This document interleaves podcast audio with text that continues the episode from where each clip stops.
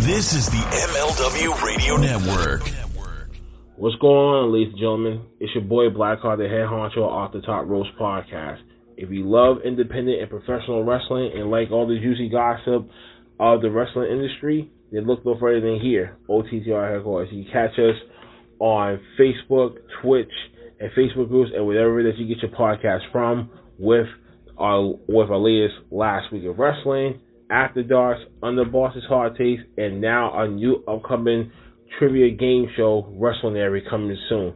So if you like what you see, you love professional wrestling, you love independent wrestling, you love everything about wrestling just yourself, give us a tune. You know, you would not regret it. Blackheart out.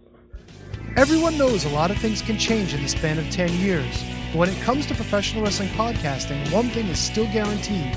The Shining Wizards is the only place to get all the latest wrestling news, interviews with the greatest guests, and of course, tons of laughs in discussing the world of wrestling.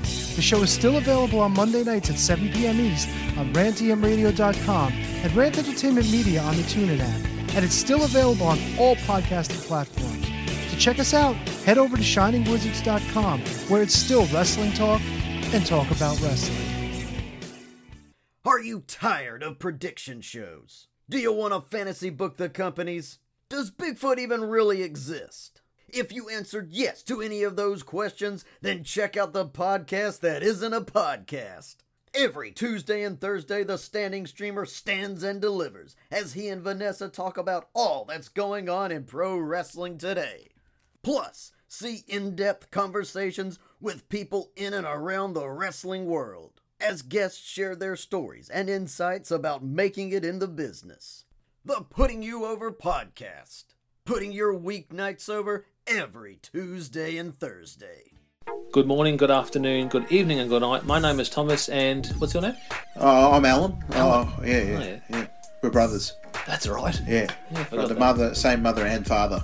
Your room was we share the room. shared a room. We shared a room. Thought I knew your face. Yeah, we go way back, mate. Yeah, We should do a podcast then. Uh, we have. We do. We do a podcast. We do a podcast. What's it called? The Brokast. Brokast. Yeah, that was planned. Yeah. Yeah. yeah well. What do we do? Well, we cover all different things in the world of pop culture. We're talking about comic books, we're talking about professional wrestling, and we're talking about movies.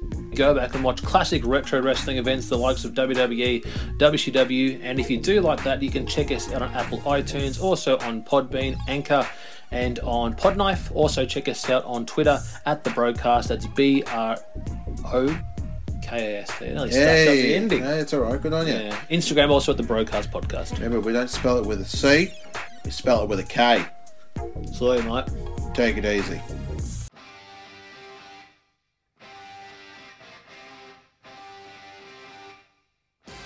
My name is Mike Freeland, and as always, I'm joined by my delectable, shaken but not stirred, good friend. His name is The Rit. Ritster. How you doing, buddy? Hey, not bad, Freeland. Uh, you know, how are you doing? It's been, been a little bit off and on. It has. It's been a, a little here and a little there, and uh, things are going good. Things are going good. Um, so what's going on with you? What's been what's been new in your world, my friend? Uh, not much. Uh, came back from from old uh, Blitzburg. Nice. How was that? Watched a Pirates Red Sox game. It was pretty pretty intriguing. Yeah. Uh, they lost. It was horrible. Are they going to make the playoffs this year? Hell no. Pitt or uh, Bo- Boston's not going to make the playoffs. I, I doubt it. What's their record right now?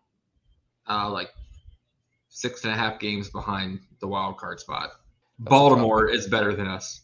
That's tough. There's a lot of things that have been happening in the world of wrestling, dude. Let's kind of let's kind of talk about some of these things because it's been weird. Like big things have been happening. People have been coming back from injury. Uh, WWE's doing a whole bunch of stuff. So what's our first topic? Oh man. Well, let's sit there and, and, and talk about the the overall poker game, as I like to sit there and say, between WWE, Triple H, Stephanie, and AEW, Tony Khan. It, it, it seems like the past uh well since SummerSlam, it's kind of like they're, they're playing a little poker. Like, ah, I've got this card. Oh, well, I'll raise you that card, and I've got one of these. And good. it, it is actually bringing wrestling back. Like like Raw has had one of its higher ratings, you know, in a quite a long time. Uh, a lot of people are curious now, and the ones that kind of dropped off WWE, myself included, is kind of curious of uh, what is what is going to be look like. What's the end game? You know, what's Triple H's first WrestleMania uh, envision going to look like? Well, I mean, it's it's going to be coming together. I would assume pretty quickly. Um, you know, there's some people who think that it's going to be at least 18 to 24 months before you officially see his fingerprints, but I would I would disagree with that because we've already seen his fingerprints.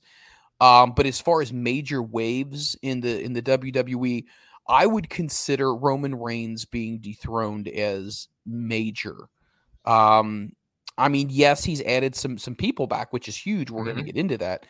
But when it comes to big landscape changes, I mean, a championship change is definitely something that I would see being the big catalyst of the new wave of the new generation, whatever they choose to call this era. Mm-hmm. Uh, yeah, because well, Roman's been the face of the company now for two years. years. It feels uh, like seventeen. It, it, feels like it feels like seventeen, but you know, about two years now. And you think about it, it's like, man, what's Triple H? You know, yeah, Roman's the guy. He's been built up. But who's Triple H's face of the company going to be? Is he there now? Is Triple H re-signing him? And I want to ask you a question, Freeland. And mm-hmm. we talked a little bit about this. Who do you think's the the guy? All these released superstars. Who do you think the person is calling them? Do you think it's Nick Khan, the guy that had to release everybody, or do you think Triple H is is doing the deed himself? You know, and calling them, trying to build a a you know connection with them re- and build rebuild that bridge. I think it's a combination of Stephanie and Triple H, in my opinion, because think about this for a second. Triple H was a big, huge factor in the black and gold brand. I mean, when they were at their peak, it was when he was at the helm. He steps away because of health issues. Obviously, things change. And then obviously it turns over to the NXT 2.0, and everyone says, well, things have to change. It needs to evolve. Um, I think it is Triple H reaching back out. I think what he's trying to do is he's trying to make amends for the mistakes and the issues that that I think Vince made. And Vince, trust me, Vince made a ton of those mistakes. But here's the funny thing: if it was financially motivated, then why, why would they bring them right back if there was financial issues which prevented them from keeping them. That's the thing that gets me. So I feel like there was more of a smokescreen behind a lot of this stuff. It was, oh yeah, we're making budget cuts. We need to make changes.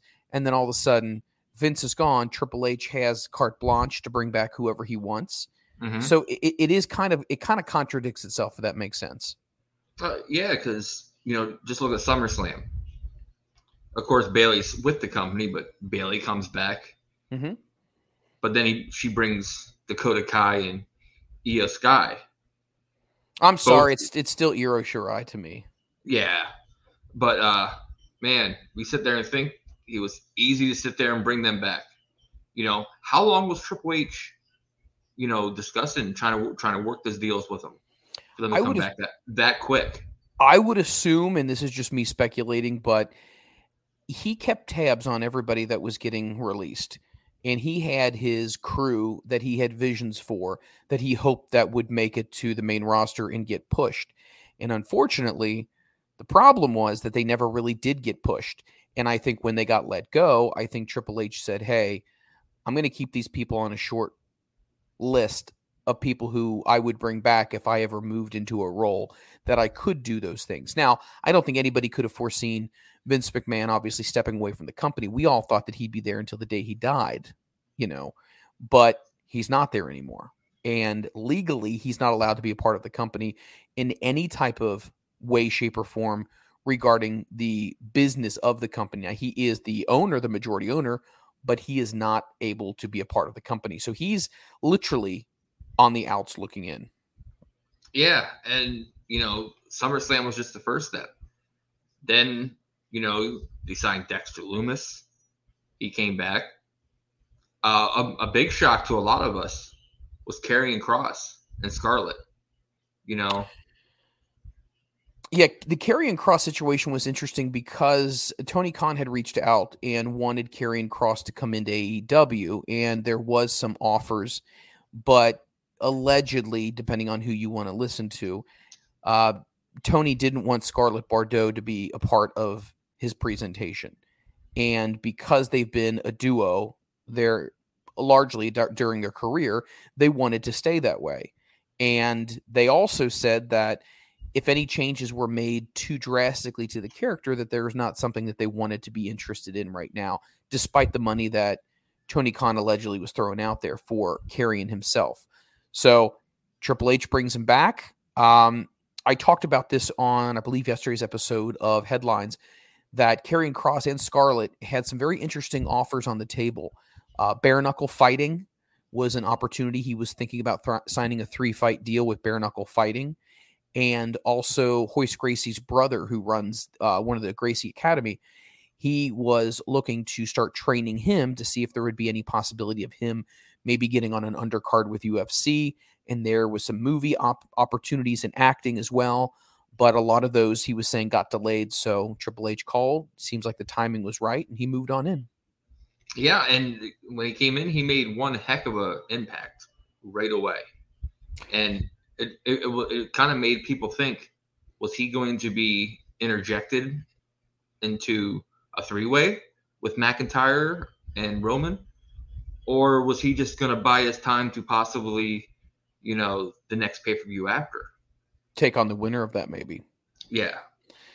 I don't know how you feel about this, but I'm not a big fan of triple threat matches in four ways in you know, six man scrambles and all that kind of stuff. I'm not a big fan of some of those matches because I feel like it really takes away from the two people and the, the essence of really having a wrestling match. I feel like there's so many things going on that I feel like a lot of ways people get distracted. And I like one on one matches a lot better. What what's your take on that? Are you a fan of three ways or do you think one on one matches are are probably what should happen and three ways and etc. should be held off for special occasions?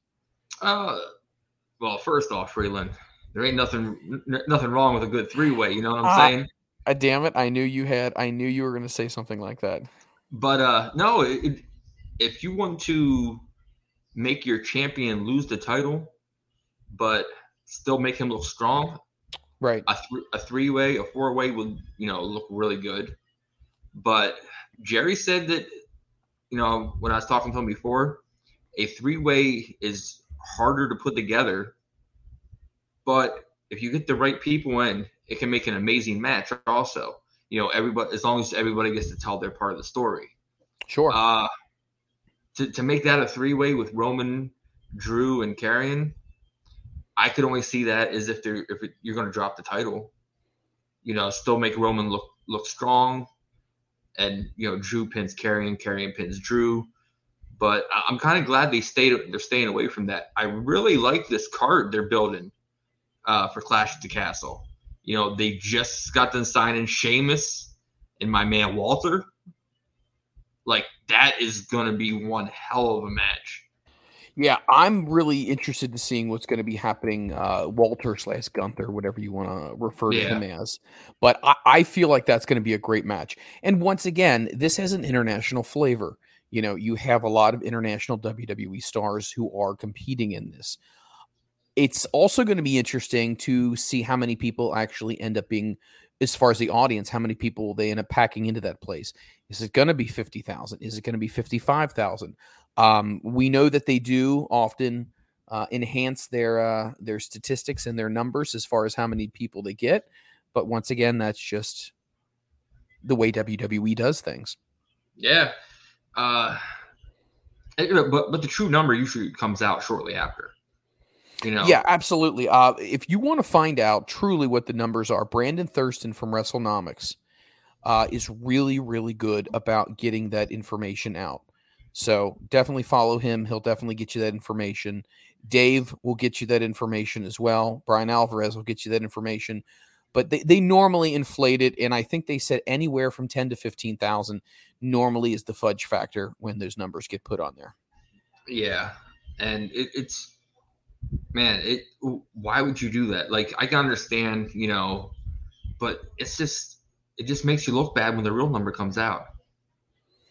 Yeah, no, I'm with you. I think they, as far as the way WWE thinks, as far as their attendance, they look at it as more of a spectacle, and I don't think people really focus in on the numbers themselves because I think they feel like the numbers can definitely be argued.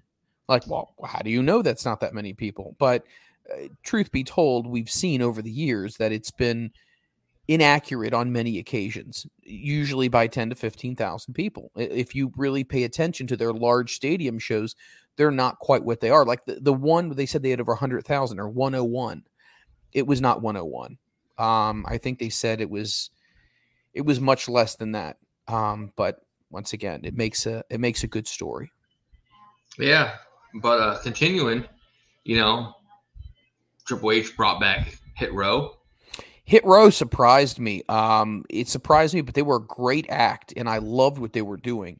And they were guys that really I didn't feel like were given a great opportunity to get over uh, when when Vince was towards the later end of his career running things, but they're back now, and I feel like they're definitely going to get a good push.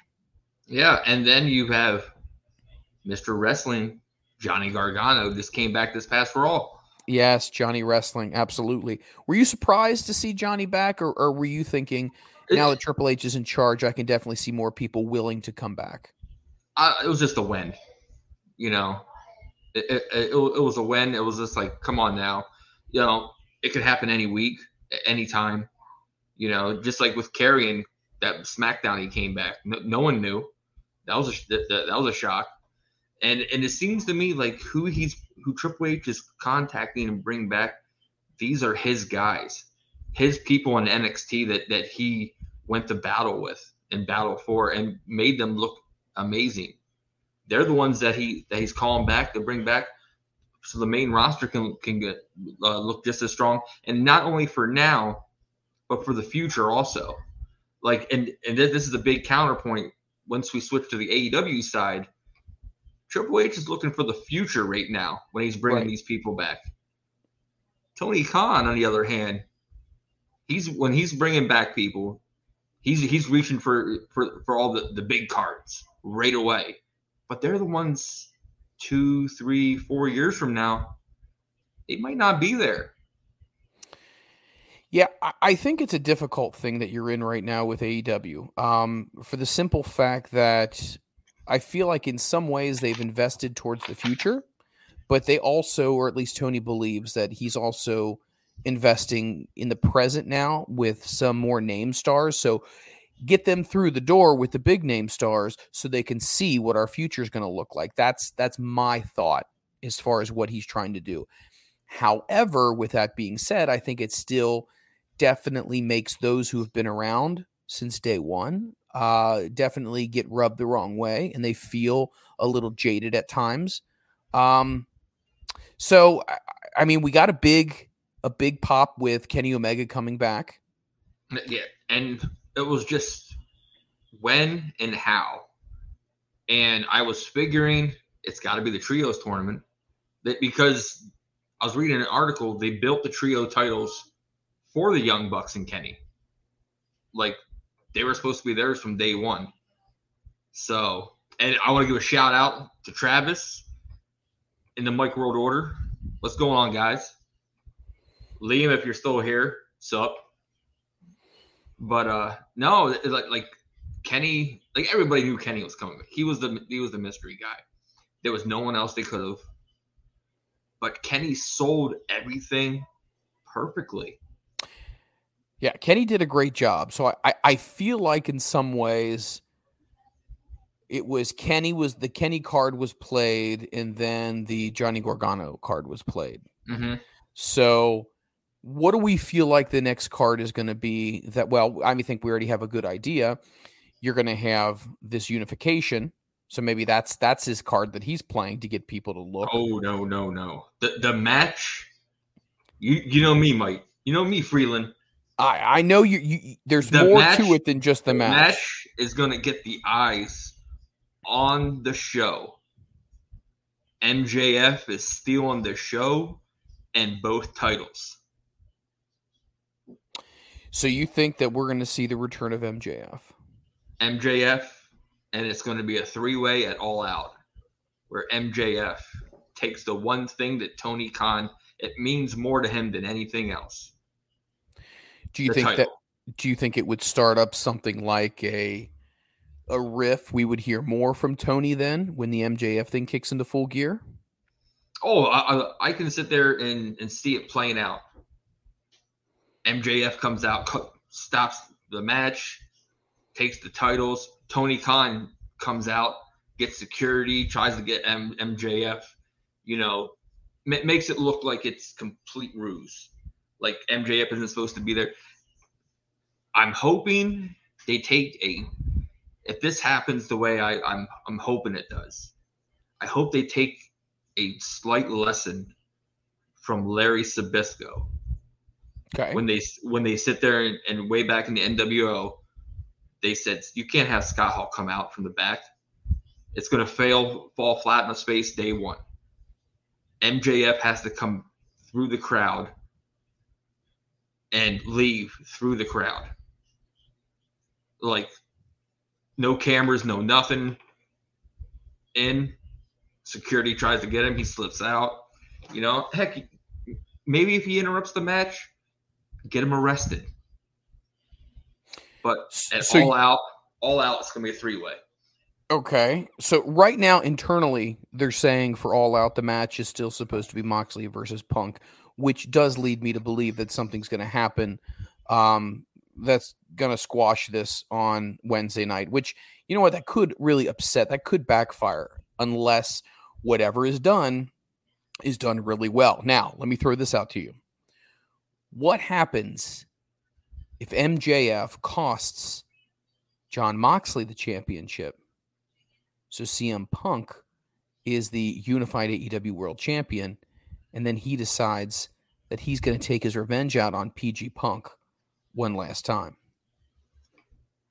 possibly but at all out it wouldn't it wouldn't make sense then for it to be moxley and punk because moxley would, would want a piece of mjf one-on-one No, what I'm saying is though, so if MJF screws Moxley out, right, of the Mhm. title, and then obviously Punk becomes the unified AEW world champion, then he can then immediately challenge CM Punk for all out for the championship.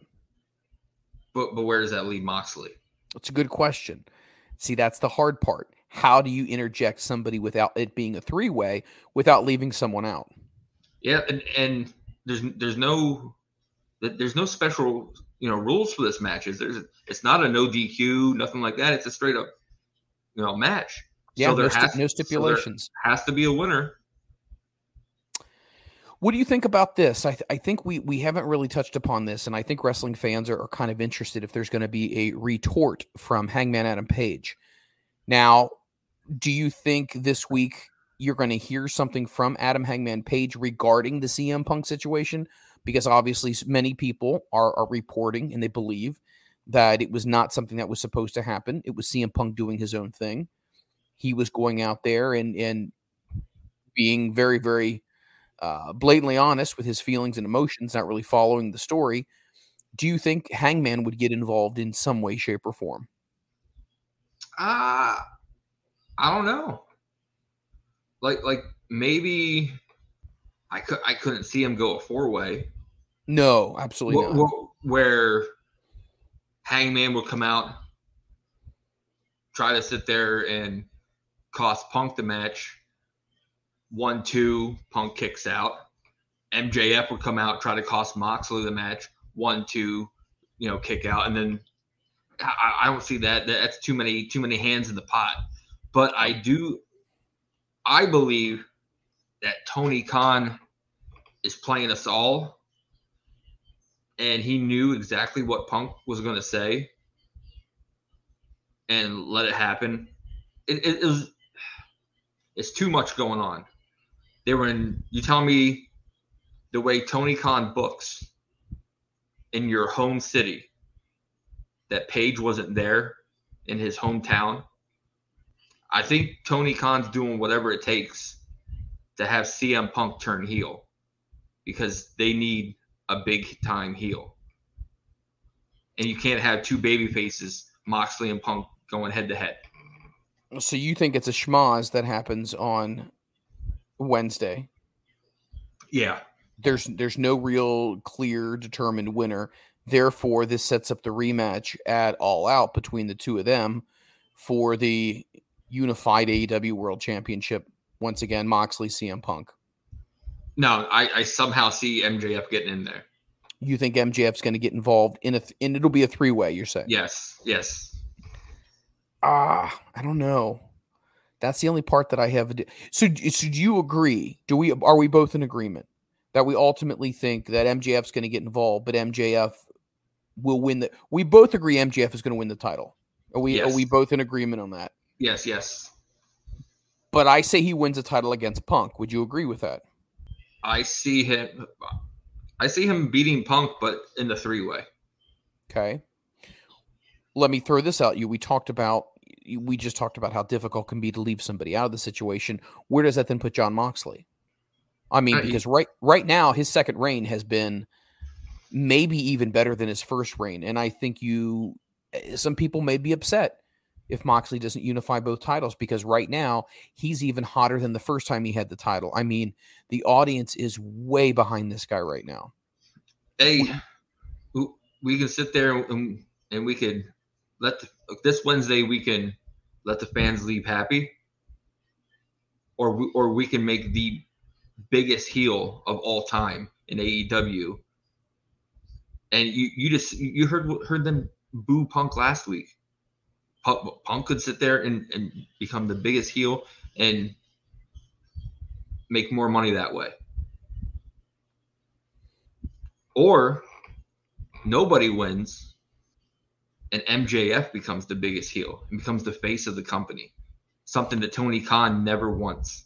so many different things that you could do. I mean, I, I think this is why it makes booking so hard because you not only have so many top level guys, but you've got to make sure you put all the pieces in the right spot and that everybody is happy with where they're at.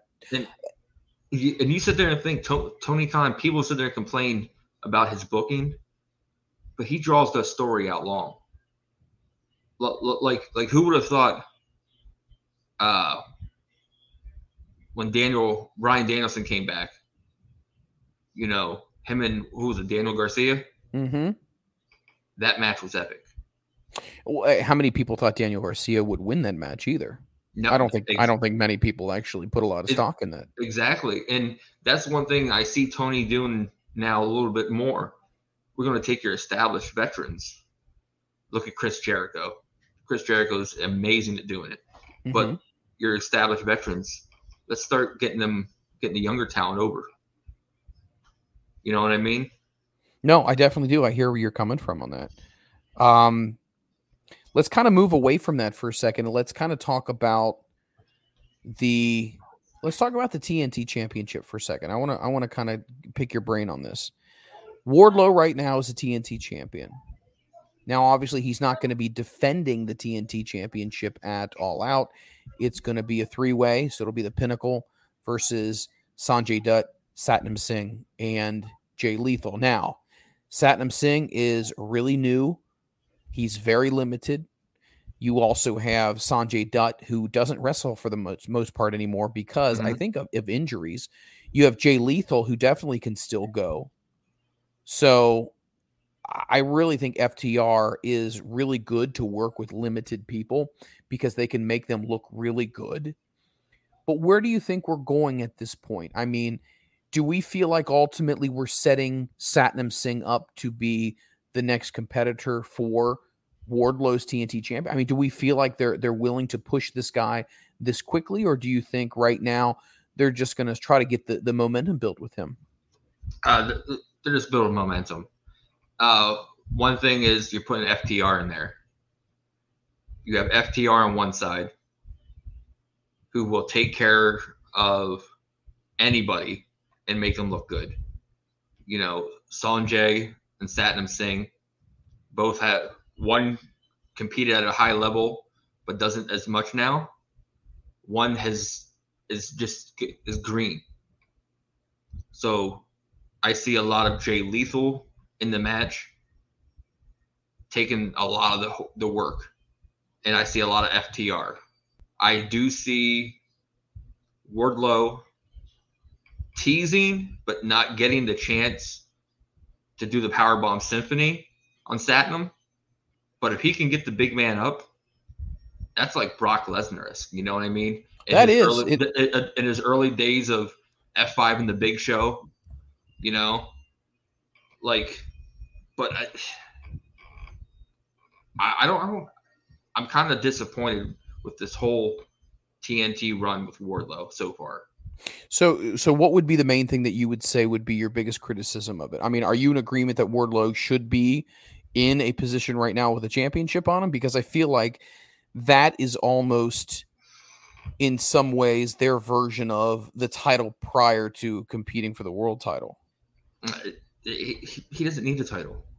No, I'm not saying he needs it, but I'm No, just no, saying it- it- it would be should- it would be progressionally the very next step for it.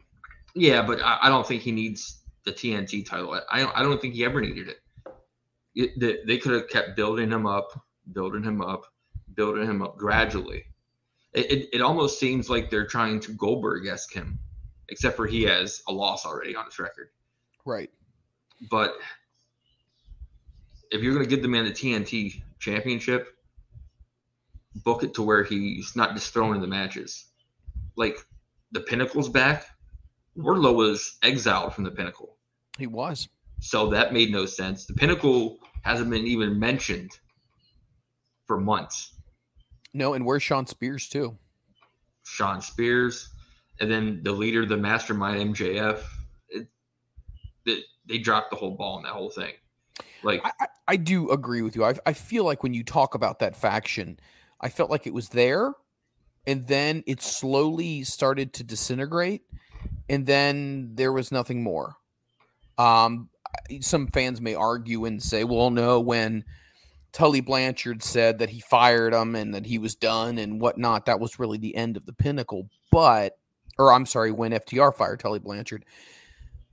But I, I just I don't know. I feel like they're a faction yet they're not a faction. I, I feel like AEW is one of those promotions where it's more of just clicks with people, not necessarily established factions. Yeah, and you and I have talked about this several times on here and you know on the phone. It seems like there's there's group here, group there, group here, group there, and and this trios title, I was so disappointed because you you put in different people or different teams that are new. Heck, you, you let Will Ospreay and his and, and- his guys get in. The Aussie Open, yeah. Where's House of Black? Like, why wasn't why wasn't they put in? That's a good it's a good question. Could you imagine the House of Black and the Young Bucks and Kenny for finals? Well, let's let, let me go ahead and let me pull this up here and let me find out what the bracket is right now. Uh let's see. The bracket as it stands right now. So Death Triangle is going to be taking on Will Ospreay in the Aussie Open. Okay. Mhm. We already saw the Young Bucks advance when they beat Andrade, uh, Dragon Lee, and Rush. and and and that wasn't a first round match. Come on now, that match that match had potential semifinals match, finals You- match. You do actually have the House of Black in here. Oh, you do? They're on the second part of the bracket. Yeah. House of Black's going to be taking on the Dark Order, which is probably going to be a combination of Uh, Silver, Reynolds, and um, a ten and ten. and 10 yeah then you have a brand new group the truth busters which is interesting it is uh, parker boudreaux um, being the main guy in that faction they're taking on best friends. Hmm I, I, ju- I just don't know. I mean why isn't why isn't 2.0 and i'm trying to think here 2.0 and chris jericho in there as well as a trios? I mean that's a possibility. Yeah. um who else could be a possibility? Uh let me think here. It- just imagine a couple months ago that the the possibilities.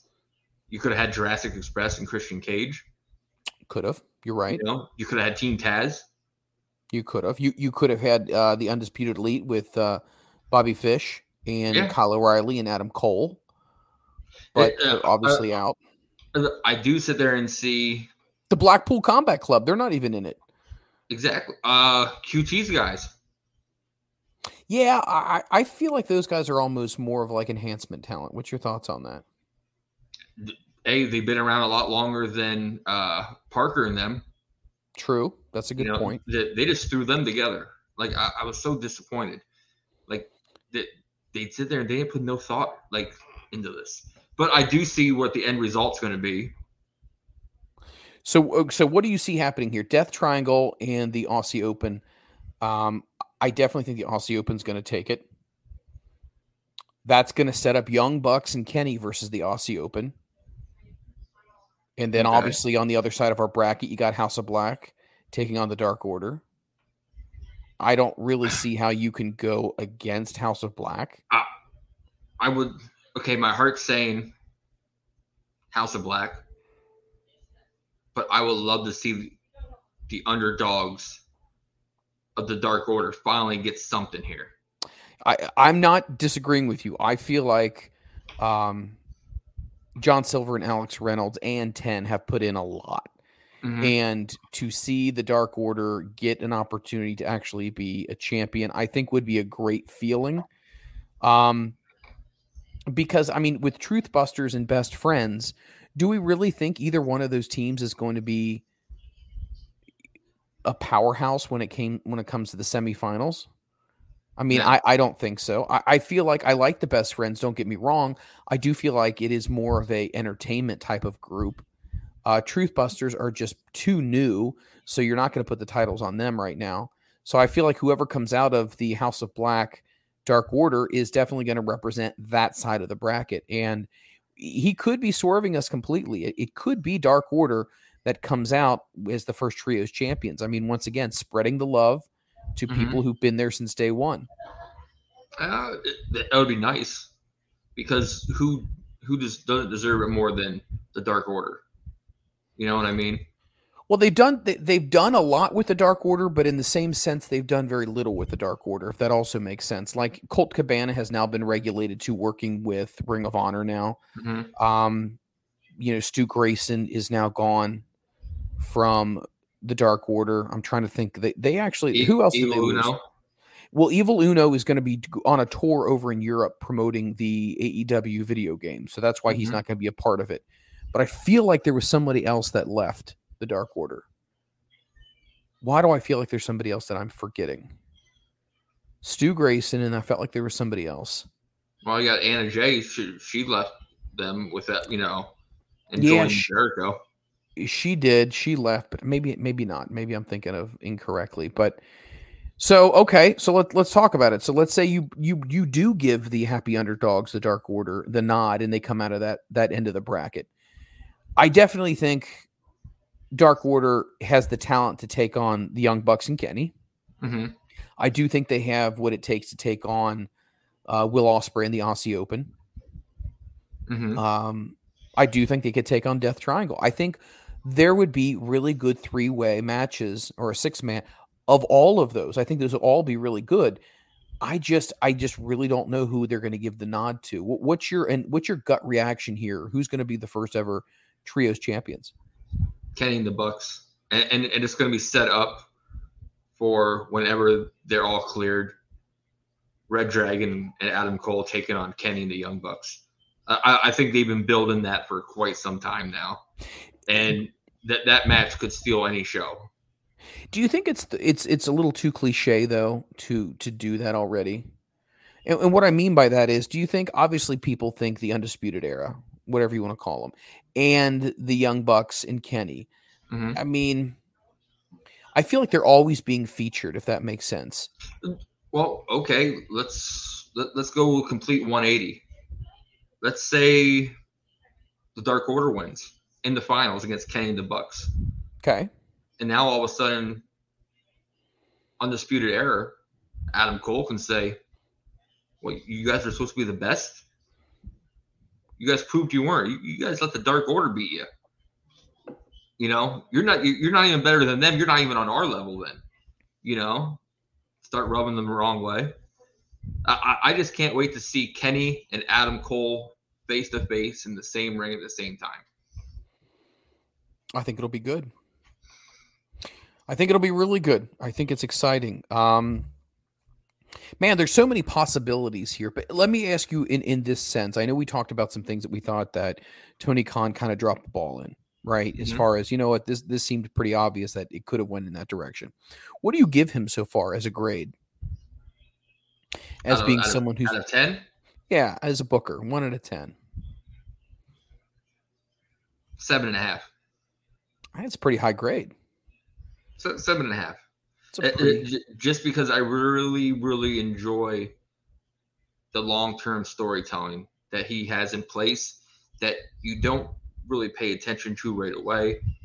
But then all of a sudden, when it happens and they re- then you think back, it's like, wow, like the whole MJF Jericho, you know, the whole when MJF had his own group already planned together, I, I personally didn't see that. And then I thought it was that was good. That was, that was a nice ride. You know, yeah, no, it was. No, trust me, I agree with you Uh, one hundred percent. Hook. You know, or oh, we're gonna have the FTW championship.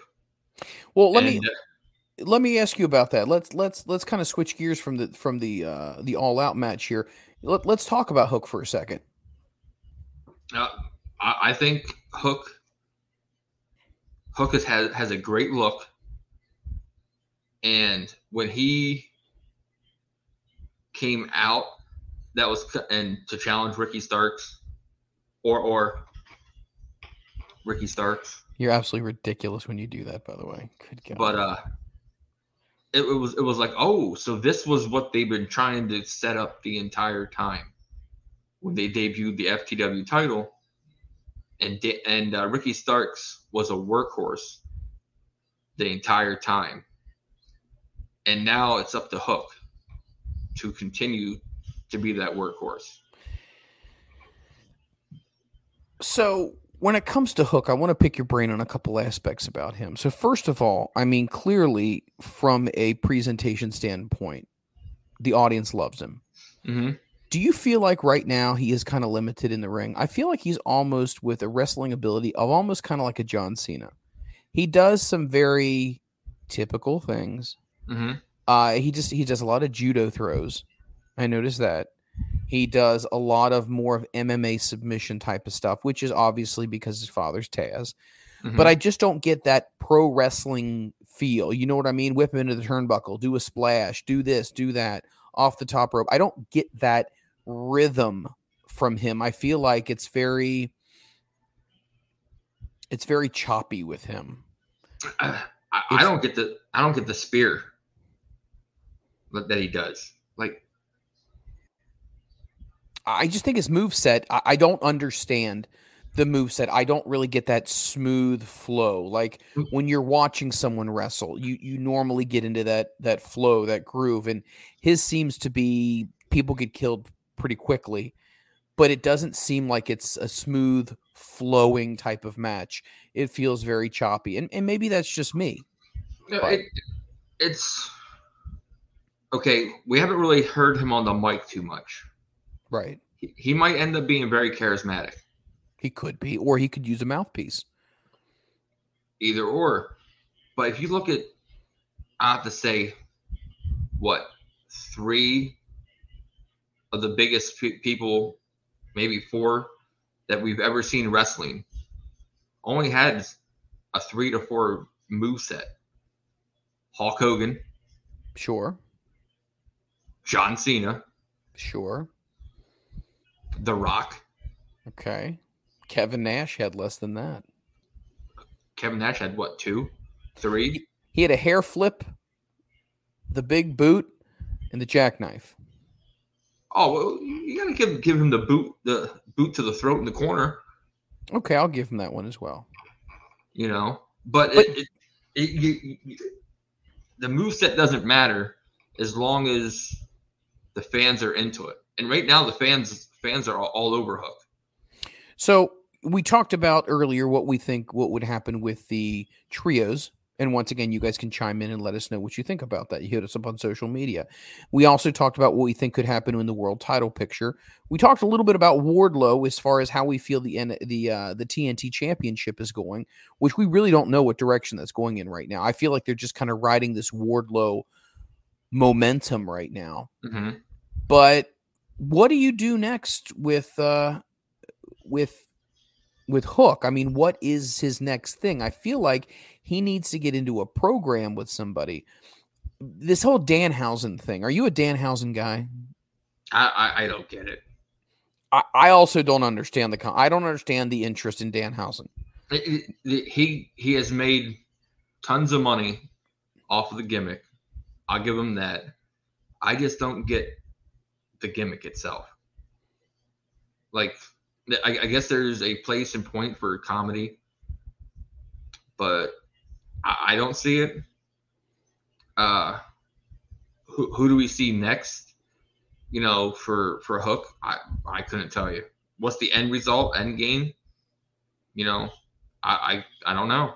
Like that's what I kind of like about Tony Khan, where sometimes you can see stuff mapped out ten miles ahead, but sometimes you don't even know what's going to happen the next week. Well, I mean, it, don't you feel in the same breath that's the same thing with Pac? I mean, he's got this.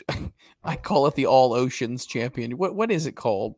The All Atlantic. The All Atlantic. I, I, I don't I I don't get and why they had another singles title. I, I don't. I I feel okay. Here's the way I thought. I feel that they're thinking that they need to have another championship so they can spread the love to other people who aren't getting main pushes, who could get pushed and could be bracketed into you're going to be contending for this title. We have the world title people in this category. We have the TNT people in this category. We have the mid card title in this category. We have the tag here. We have the trios here. So I feel like what they're doing is they're splitting the roster up and they're going, okay, you're going in this bucket. You're going in this bucket. You're going in this bucket. That's the only thing that I can think of. But let me know if that makes sense. It it does to, kind of give the roster a a sense of relief of okay, I'm here for something. Well, You know? Exactly, exactly. Because I feel like there's a lot of people that they have a big roster, but do we always see these people? And and the answer is we don't. So, I, so the, the big question, I mean, I think people need to be paying attention to what are we doing with Hook? What's going to be happening with Pac? And by the way, for the love of God, wrestling fans, stop calling him Pac. Why does everybody say it's not Pac? It's Pac. Like you have a six pack. Pac. What are we doing with Pac? What's the what are we going to do when MJF comes back? I mean, there's so many different things. Are you buying into this locker room riff, this schism that's happening in in uh, No, in AEW, or do you think that's a bunch of malarkey? Tony Khan try, is trying his hardest to blur the lines of reality. Is it working sometimes? Yeah. Is it working all the time? No. But it's getting us to talk about it. And that's all wrestling's meant to do. You don't have to love it, you don't have to hate it, but if you're talking about it, they're doing their job. So you think all of this talk about there being some type of issue within the company that that's not necessarily correct? Now, Interesting. the- the- my opinion, hey, you're always going to try to pick something apart. You're always, Fair you- enough. you- or start something. You know, uh, all those fans that were bashing WWE two, three months ago, they're the ones that are all about WWE now because it's the, it's it's hot right now. Let's jump on board.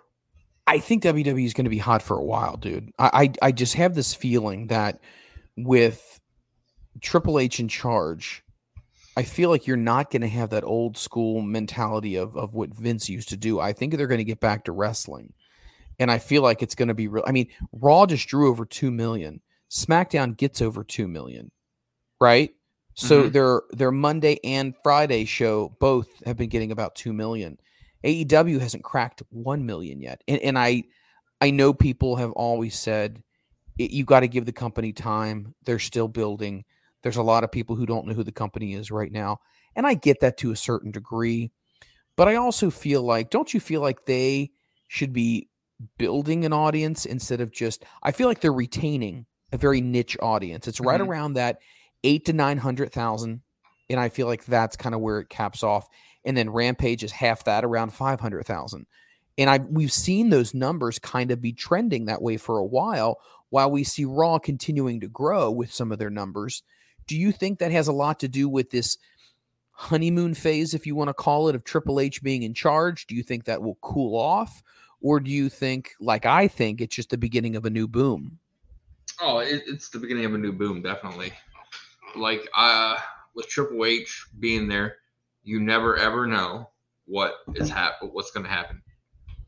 Uh, you know, he has.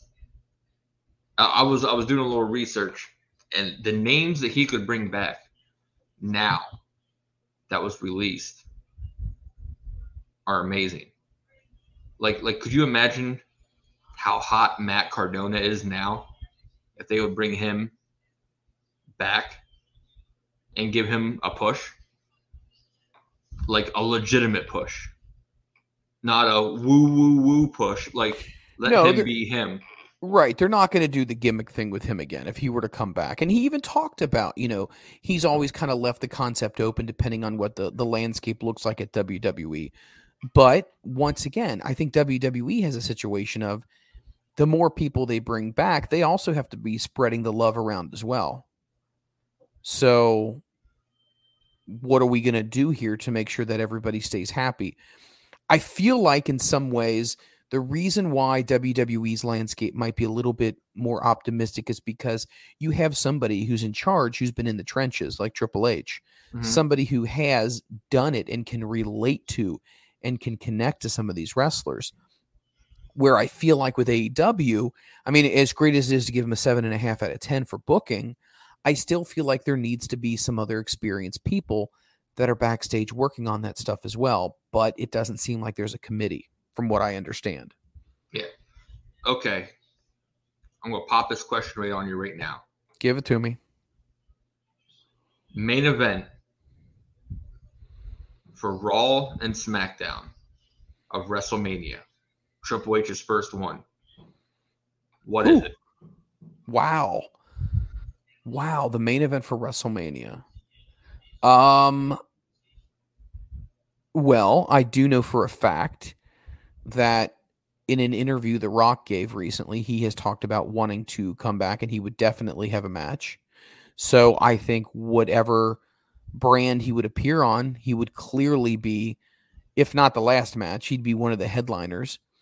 Um, if we're talking championships by themselves, I mean, you're you're looking at. I would say Drew McIntyre is probably going to go into WrestleMania as the SmackDown champion. I don't think they're going to have Roman hold both belts. Um, gosh, who could be the champion on Raw? It's a great question. I don't know.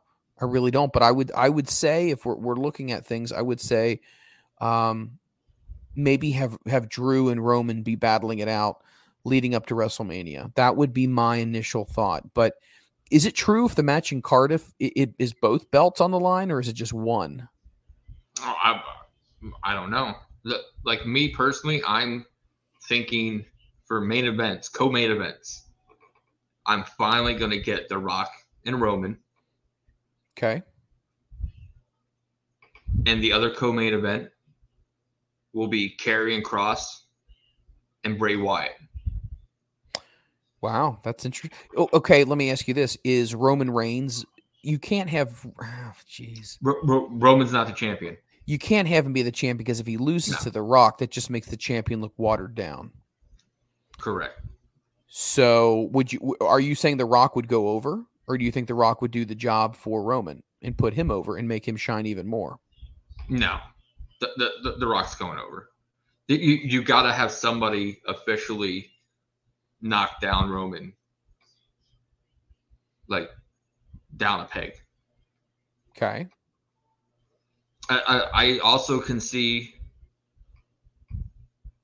them building up dissension between all of them. And I think it would be an awesome experience. I think I was watching a video or something.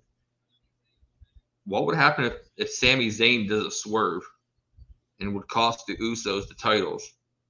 They would be jumping Sami Zayn, and Kevin Owens comes out and saves them. Sami Zayn, Kevin Owens versus the Usos. It's a possibility. It's a possibility. I love fantasy booking. Well, the, but here's a here's a wild card right here. What do you do with Cody Rhodes? Cody Rhodes will be back by then. Do you are we still thinking Cody Rhodes is going to be somebody that's going to be pushed into into the WWE Championship picture? Co- Cody Rhodes could be the person because a lot of people feel like Cody. Rhodes would be the guy who would dethrone a Roman. champion. It, That could could be the one that the throne's Roman. So you could have a situation where when Cody comes back, he dethrones Roman, and but then in the same breath, are we saying that Drew McIntyre is going to dethrone Roman as well? I mean, you're not going to have Clash at the Castle. It's a European pay per view. The British Bulldog beat Bret Hart.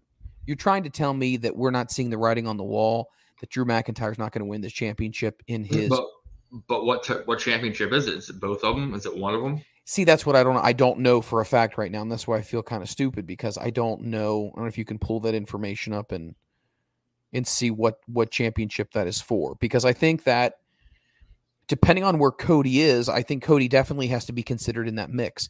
Here's the other problem that well, I don't want to say problem because it's not necessarily a bad thing, but you have other people in there that you're bringing into the mix. Like you didn't bring Tommaso Ciampa up for for no apparent reason, right? Uh, obviously, you have the concept of wanting to utilize him. Now, I think they could build up a feud between he and the Miz. I think Mhm. they should they should do that. They have the two as a team. Now they need to separate them. Um, I think that would be a smart move. Is it is it me or they look kind of like the odd couple? They look a little weird. Not gonna lie to you, Maurice. I'm gonna say this right now. I give Oh it my. a ten. Oh my, that's all I'm gonna say. Oh my, wow. Oh my. I, I, I just as soon as you said that name, all I thought of was Varsity Blues. Give it a ten. Who is your main girl in, in, in wrestling? You always put her ahead of everybody else. Who, who's your main person? Was it Anna Jay? I I I, I did I did, but now I'm kind of I like I like the bad girl. Kind of like me some Taya Conti. Oh man, I can't. I can't. No. No, and I- and we're gonna jump back over to AEW because I Yeah. got some more hot, Actually, hot thoughts on that. I think- too. Someone's coming up really close and really on fire. Uh, NWA Women's Champion. Kamille. Ooh. Kamille Wow. is uh is definitely a, a great champion over there right now. Now, Billy Corgan had mentioned that they were going to do another all women's pay per view. Unfortunately, uh, they don't have enough women producers right now to actually put the event on, so that's going to be delayed for a while. But you sit there and think, like, okay, of course you got Mickie James, but you can't tell me that that, that you know you couldn't get Alundra Blaze to help produce. Uh, you know Jackie, Jazz, True. like there's plenty of, of top female talent that you could you know ask for help. Heck, I'd volunteer. I, I I might have to hide the I might have to hide the beard. My god, I, I know you would definitely volunteer. The the thing that I keep thinking about is even though it's an all women's event, why does it have to be all women producing it? Is that the whole concept behind it? I'm, I'm, I'm guessing, but but if you look at like like Dustin, Finlay. For the years, they've helped uh, women produce, uh, pr- you know, great women matches. Right. You know, it, it's maybe it's just a a women doing women thing, kind of like uh, Thunder Rosa, and her and her promotion. But speaking of Thunder Rosa, Toni Storm's taking her down. Oh, th- there's no doubt in my mind that's happening. That's there's no doubt in my mind that's ha- I think the Thunder Rosa experiment was interesting to have, but I think it's definitely time to uh to to move on from that. So, so you thought it was kind of lackluster yourself? Absolutely. like? Absolutely. I, I I never felt like that title run ever got off the ground. I never really felt like Thunder Rosa chasing a championship and Thunder Rosa being that adversary, always Mhm. wanting to to be the person was great. Thunder Rosa as the person, not so much. I just don't get that same feeling that I did um, during those matches that I saw her prior to being champion. And I also, once again, I could be completely wrong. I don't necessarily think she has the audience behind her as much as some of us may lead to believe. Yeah, I, I was I was a little disappointed with her title run. Uh, man, it, it, she she was hot chasing Britt the whole entire time.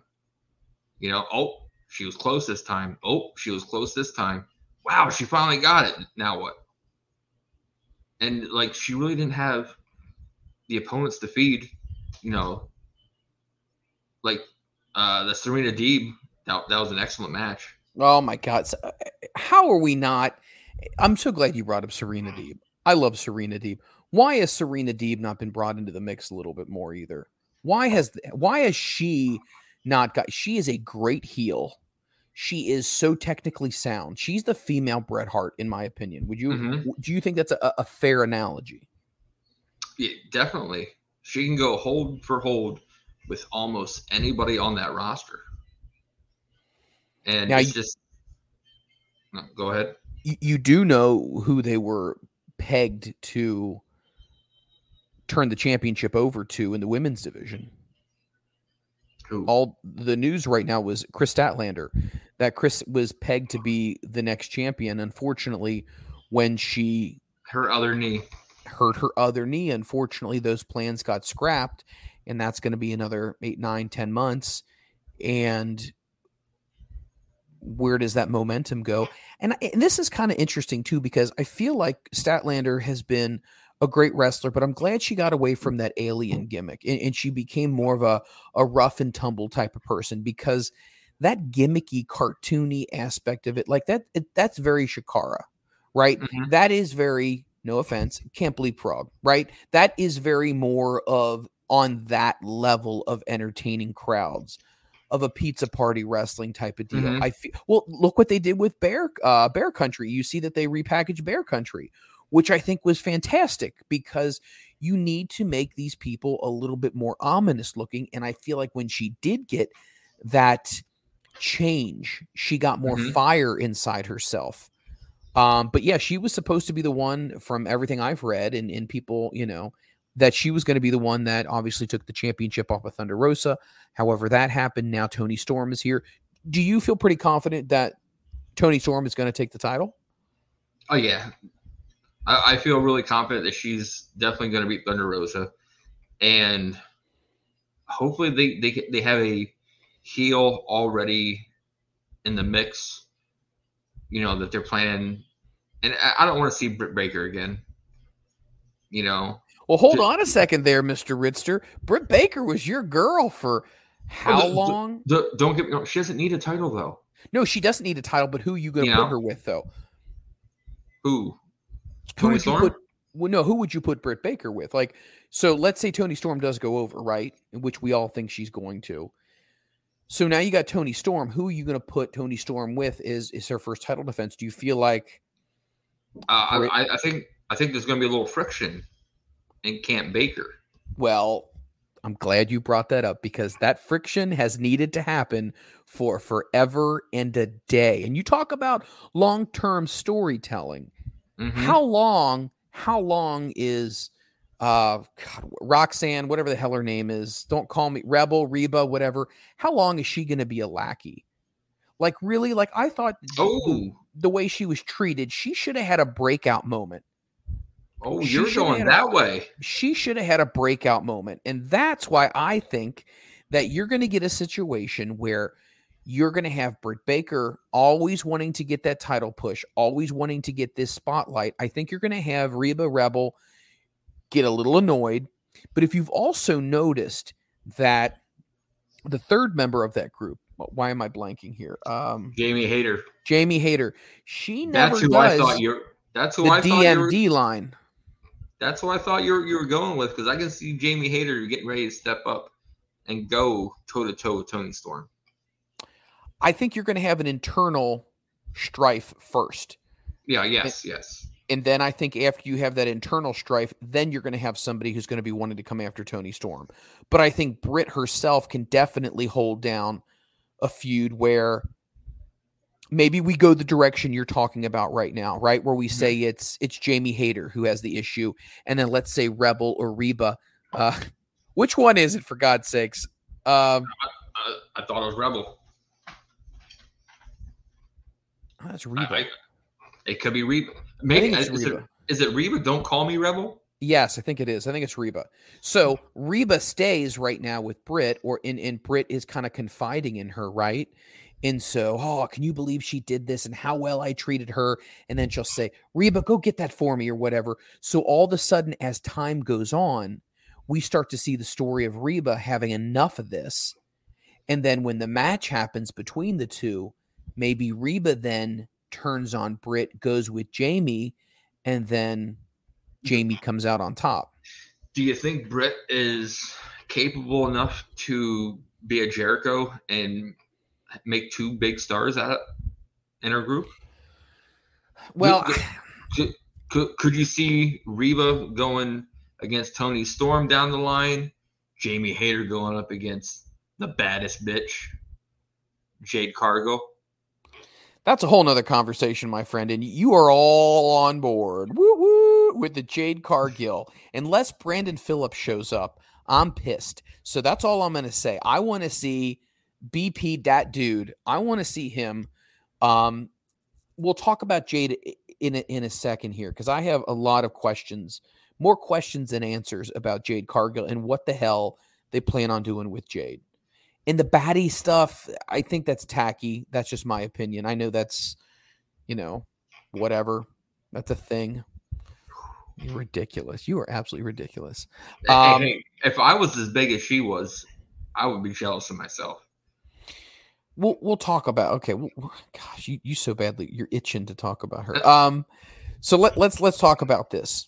So I think there's going to be internal strife inside Team Baker. Do we agree with that? Yes. I think that she's going to throw up a big hissy fit when she wants to be the number one contender. She's going to say that she deserves it. Jamie Hayter's going to say, What makes you think you deserve it? Yeah, you've had your shot. You've lost. It's time for somebody else. Boom, boom, boom. They start going at it. Obviously, there's going to be a blow off for that. I think that would make sense to do that in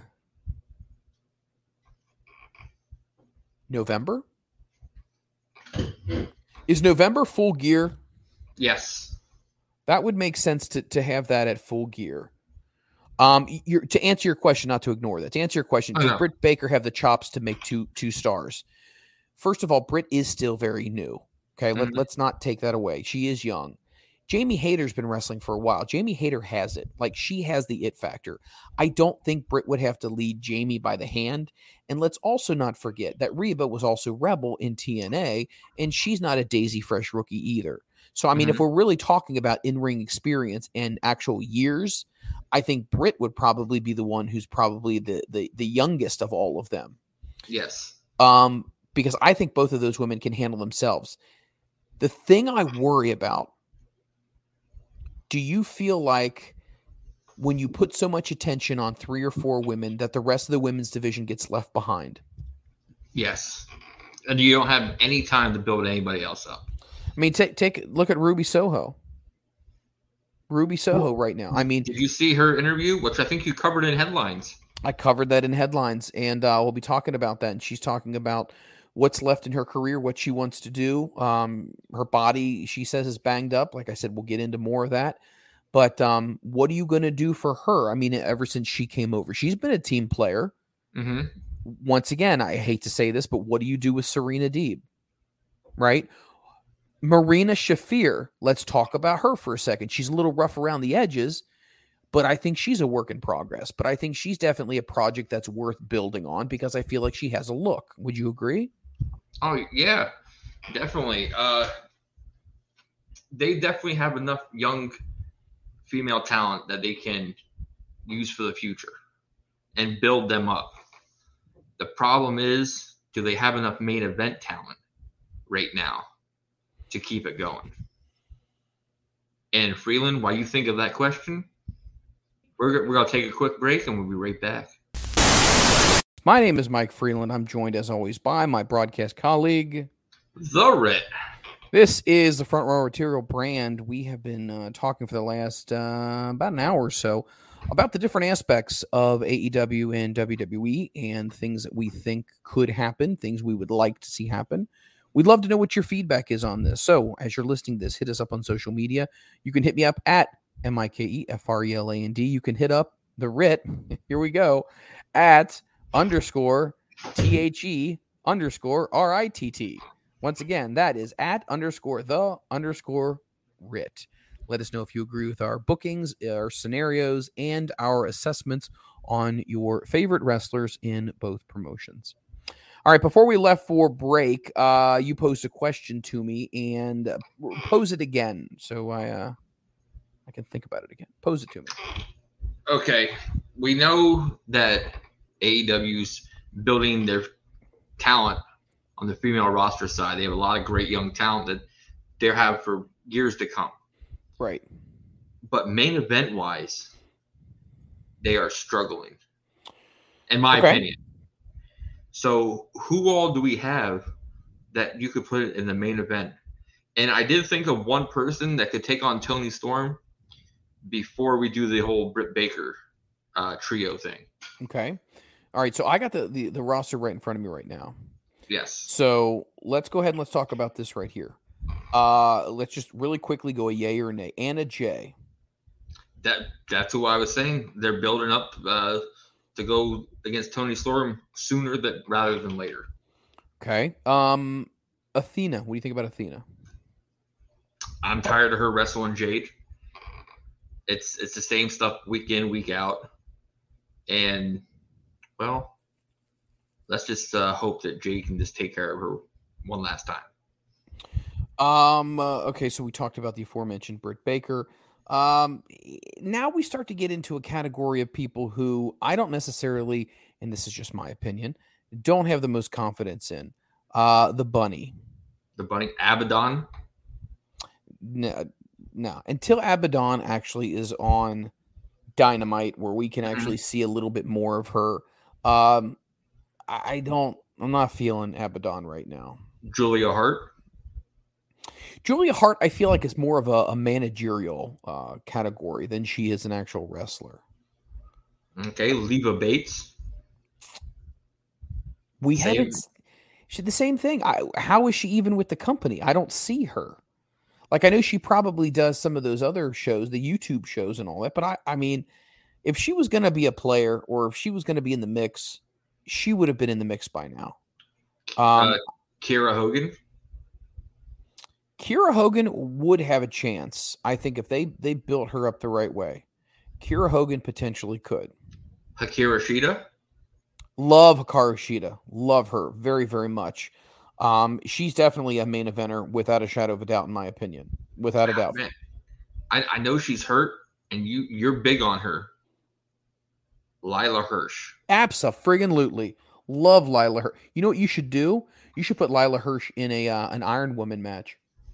Oh, You Could- should put her and uh Deeb. oh, that that was oh man, sixty minutes Iron Woman match.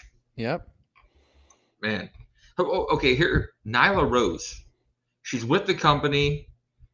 Like she has the presence.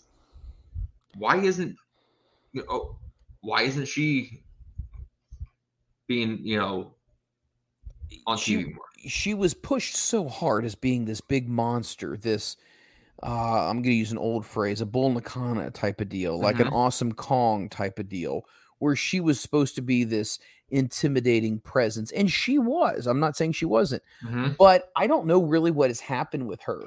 Uh, you just don't get this feel from her that she's this main event attraction anymore. I feel like it's really kind of worn off. Yes. I don't feel like she's a monster anymore in in many in many ways. So, um, no, I, I don't. I wouldn't put her in that category. Uh, I do have I do have somebody I would put in that category though. Who? Mercedes Martinez, good friend of the show. It, it, well, I, I I'll say yes, just because if I don't, she might kick my ass. So you you were saying potentially no to Mercedes Martinez for what reason? Well, I mean, just I want her to build up the the Ring of Honor women's. well, right now, right now, we don't know exactly what's happening with Ring of Honor. We we are hoping something happens at some point. Yes, but uh, I I- I just I kind of hope they didn't give her the title, kind of like Samoa Joe, over there, and then all of a sudden everything gets lost. Well, we haven't seen Joe at all. We've seen Joe probably three times on AEW TV. Correct. We only see him on the pay per views, and that's it. So I say Mercedes Martinez definitely. She definitely can continue to compete in AEW. Why? But I, I guess if you're looking to separate talent, separate brands, if you will, you're wanting to keep them separate. Maybe you want to just keep her Ring of Honor, but she definitely can go. Um, like I said before, I, I like Leyla Hirsch a lot. I really do. I feel like the only thing about her would be I, I hate to keep coming back to her stature, like her height, but I feel like that would be the only thing that people could really focus on would be that. Um, that's the difficult aspect of it, but I think she's good. What what about Madison Rayne? I was, I was just gonna say that you know they signed her primarily for a coach, Right. and but she she can still go in the ring. Um, all right, let's talk about some people that I do not necessarily have a lot of confidence in. I, I don't have any confidence in the signing of Paige Van Zant. I don't. I'm sorry. Um, I know she's training and she's trying and this and that. I just don't right now see Paige Van Zant being somebody who's going to make a mark. Um, I think when it comes to MMA, the people who have made marks have been obviously Ronda Rousey. My favorite woman Shayna wrestler, Baszler. Shayna Baszler. Holy crap! How she is not the biggest female star or one of the biggest female stars in WWE is atrocious Well, to me. Well, Triple H was big on her in NXT. Let, let, let's see if she finally gets that that push. Um, Penelope Ford returned back to action again. Mhm. So I'm not really sure what's happening. She's a good wrestler. I don't have a problem with Penelope Ford. Now, do I think she's a main event caliber? Maybe with the right person, but she's not a box office attraction, meaning I, I don't see Penelope Ford on a marquee and all of a sudden people come flocking to it. She would have to be paired with the right person. Uh, what about Riho? Do, do, do you think she's like Nyla Rose? We're, we're, we're done with her. We're she, done. She, she was good in the beginning, but now it's it's see you later.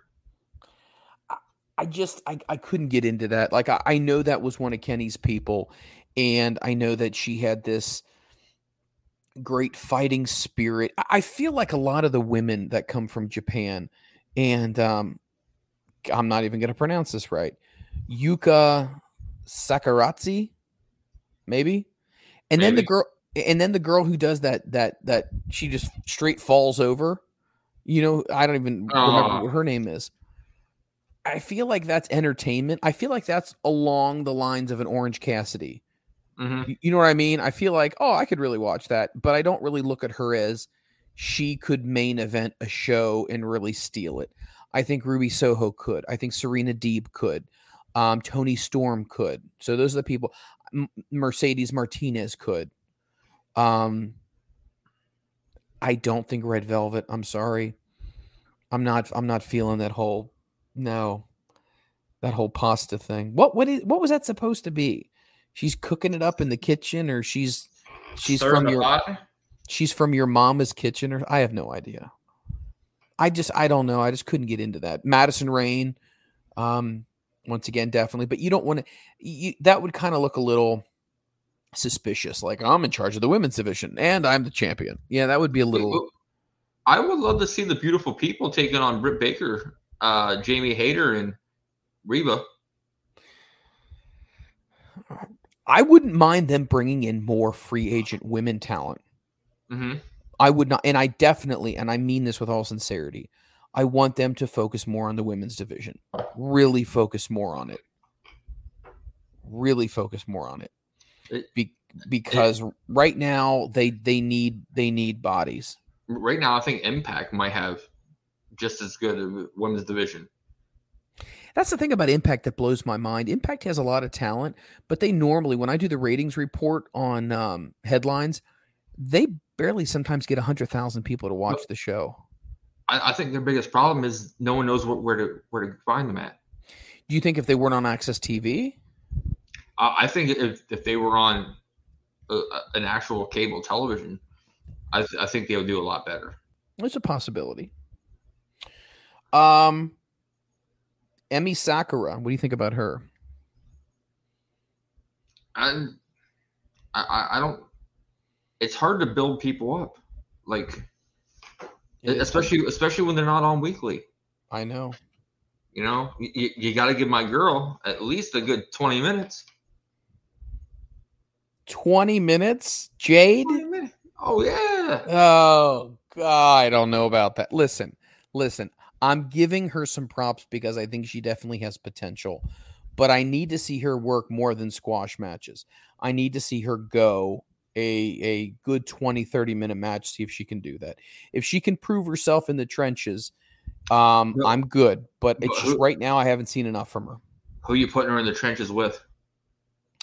Uh, you're, let me you're, see. You're only as good as your dance partner. No, I'm not going to disagree with that. So you, you basically say no. I I say Hikaru Shida. I say I would, like, I would like to see that. I'd like to see a feud between Hikaru Shida and uh, Jade Cargill because Shida not only is a great wrestler, but Shida also, I noticed after she got rid of that whole Statlander nicey nice aspect and she mm-hmm. got more fiery and she changed her look a little bit. I feel like she really became intense. And I think her with the music, the kendo stick, the getting violent, the screaming, and all that stuff, I would I think that could go really well with Jade being this uh this heel. And I think Jade, instead of being this powerhouse heel, do you think she could go and become, I hate to say this, the chicken shit heel? Do you think she could become that where she's taking a powder all the time when she's just trying to get away? taking a powder, throwing those baddies at uh, here. Take this one. Take this one. I can see it. And then and then Shida continues to to mull through them, and then all of a sudden, there's only one person left to go, and they got a clash for it. I think that could work. I think that definitely can work. Yeah. Um. Let's talk about let's talk about tag team wrestling for a second here. And have you heard anything about what what I have heard that Ortiz and Santana allegedly are not getting along? Have you heard that? I have I haven't heard that. Yeah, so evidently the, those two are are not getting along. Now, whether that's just rumor and speculation, whatever that may be, I've heard that they're not vibing right now, and that's the reason why we don't see them together a whole heck of a lot. What's your thoughts on Proud and Powerful? Because I feel like they definitely. Well, when's their run? You mean as far as tag team champions? They should have had at least a run by now. Oh, I agree. For, for, for as inspirational and important they've been since the conception. I agree. W. And I don't understand. Like I understand they took a backseat to you know the Jericho, which was great. They told the story, but now they took in a backseat to uh, to Eddie. So yeah, they are. Th- they went from one to another, you know. Um. Yeah, I feel like those are the guys that are also just kind of falling in the cracks. And I don't know exactly what the deal is, but they've definitely been not seeing eye to eye with a lot of things here. Uh, there was a great article that was written here. The tag team of Santana and Ortiz have been completely wasted in AEW. Now, this was uh, back in July, an article by from the Sportster. I'll just read you a second of this. Uh, they were one of the best tag teams in the world during their time in Impact. They spent the majority of their time in AEW playing second fiddle. Their biggest moments in AEW have come a long way from just being a tag team. While AEW has done some great work with its tag team division since the company launched in 2019, it's been completely wasted of one of the best tag teams in the world, Santana and Ortiz. Now, I'm looking here because I do believe that I read something where they weren't getting along here. So you drive the ship real quick and let me do a little research here. Hey, I just want to throw a quick plug out there. You know what time it is, Freeland, coming up? It's September, and it's PPW Oh, ninth anniversary show. And this, have you seen? Have you seen, have you seen the people on this card? uh, I've heard that it's a pretty big card. Tell me about it. Alex Shelley, Woo! Facade, who is the new PPW champion. I was gonna say Facade is the new guy. That's uh He- that. he he beat Bro. I wonder how Bro's dealing with that right now. I don't know, but let me tell you a quick story about Bro Keller. Imagine working and you see him walk by in like shirt tie, and you never knew he worked for the same company you work for. This is wait a minute. Is this the story where you Yes. talk you and Bro work at the same company? Okay. same company. But uh Tessa Blanchard's gonna be there. D'Lo Brown, Big Damo, Brian Kendrick, VSK, Davey Richards, Appa Jr., and you know my boy, Encore. Man, PPW's ninth anniversary. And, and it gets bigger from there. Did, did you hear what hear what they're doing in November? I believe there's going to be a big show. Is Tessa Blanchard going to be involved? Uh, no, she's going to be on the show on the ninth anniversary show The ninth anniversary. Okay. So tell me what's going to happen after the ninth anniversary. in November. PPW versus Control Your Narrative. Oh, I did hear about that. Yes. Yes. I So might have to. be- Go, I might have to go to that show so I, so I I can get a side by side. Me and Braun. Braun Strowman, yeah, also known as Adam Scherr. You have EC3, who's a part of that as well. Um, God, who's also a part of the uh, Control Your Narrative. Uh, let me uh, let me look this up here of the poster because this poster is, is looking sick. Poster looks good. We should get the uh, the PPW guys on here, the the head honchos, and, and talk a little talk a little wrestling with PP Dub. Oh man, I see here. Oh, Austin Aries. Yes, Austin Aries. Um, man, what's his name? Um, um, he didn't really care for you too much. The locomotive. Wow, he didn't care for you that much. That's the way. that's the way. That's the way you explain him. well, he well, thought you were a real d bag, Freeland. well, that's kind of, kind of, that's kind of, ha, ha, that's kind of a lot of people you interview. Thank you. My, Thank my you. man, my man Darius Carter. Darius, gosh. Well, how is Darius Carter not signed to a major company right now? Explain that to me. I'm trying. I, I don't I'm, get I'm it. Trying. I, I, I, I, drop, I drop DMs for this guy. Send them over the video package. How's he not? How? He's a big deal. He's a big, big deal. Uh, let's see who else. Who else? Control your narrative. Yeah, I'm not recognizing all these control your narrative guys. But man, can It's gonna be a big one though. It's gonna be a big one. Can, can you imagine Braun Strowman and I looking at each other face to face? Face to face, or Well- face to his crotch. I'm, I might have to get a step ladder, but you know what I'm saying. Yeah.